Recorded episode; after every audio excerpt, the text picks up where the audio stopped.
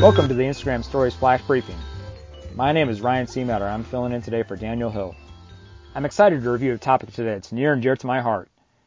Today's story comes from PCMag.com and it highlights how to stay safe and secure on Instagram. We all do enjoy the many features of Instagram, and with added capabilities come added user responsibilities. In today's society of who's been hacked lately, I wanted to provide some details of how you can ensure that your Instagram experience is safe and sound. The article references a few tips to prevent you from encountering hackers, spammers, and bad actors. The first tip consists of enabling two-factor authentication. Put simply, this is an additional verification that's sent to your cell phone to confirm that you're truly logged into your account. You can access this setting from the security section of the Instagram settings menu. It comes in handy to limit instances where someone may have stolen your login and password and tries to log in from a separate device. This is not a cure-all solution, but does help to further prevent damage from anyone who is trying to perform malicious activity on your account.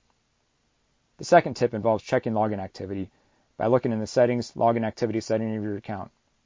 This will show all of your locations that your account has been logged into, whether it be from a mobile device or laptop. If you notice a location that doesn't seem familiar, it's a good idea to, be, to log out, change your password, and continue to review this activity going forward. A third tip is to make your account private. This doesn't truly make it private in the sense that you won't ever be able to interact with anyone on Instagram, but it does ensure that anyone who wants to follow your account and thereby interact with the acti- account activity has to be approved by you.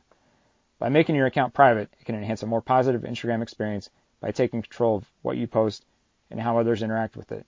This can be accessed in the privacy settings of your Instagram app.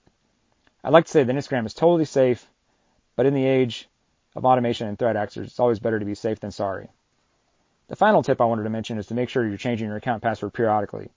As a best practice, it's good to change your password at least every 90 days, as this is one of the best ways to prevent account misuse in addition to the tips I referenced earlier. Changing your password is essential to a secure social media experience. I want to thank each and every one of you for listening today and for continuing to support the Instagram Stories Flash Briefing. If you ever have any questions or would like to connect on Instagram, you can find me at Ryan Seematter. That's spelled R Y A N S E E M A T T E R. I hope everyone has a great day and continues to embrace a safe and sound Instagram experience.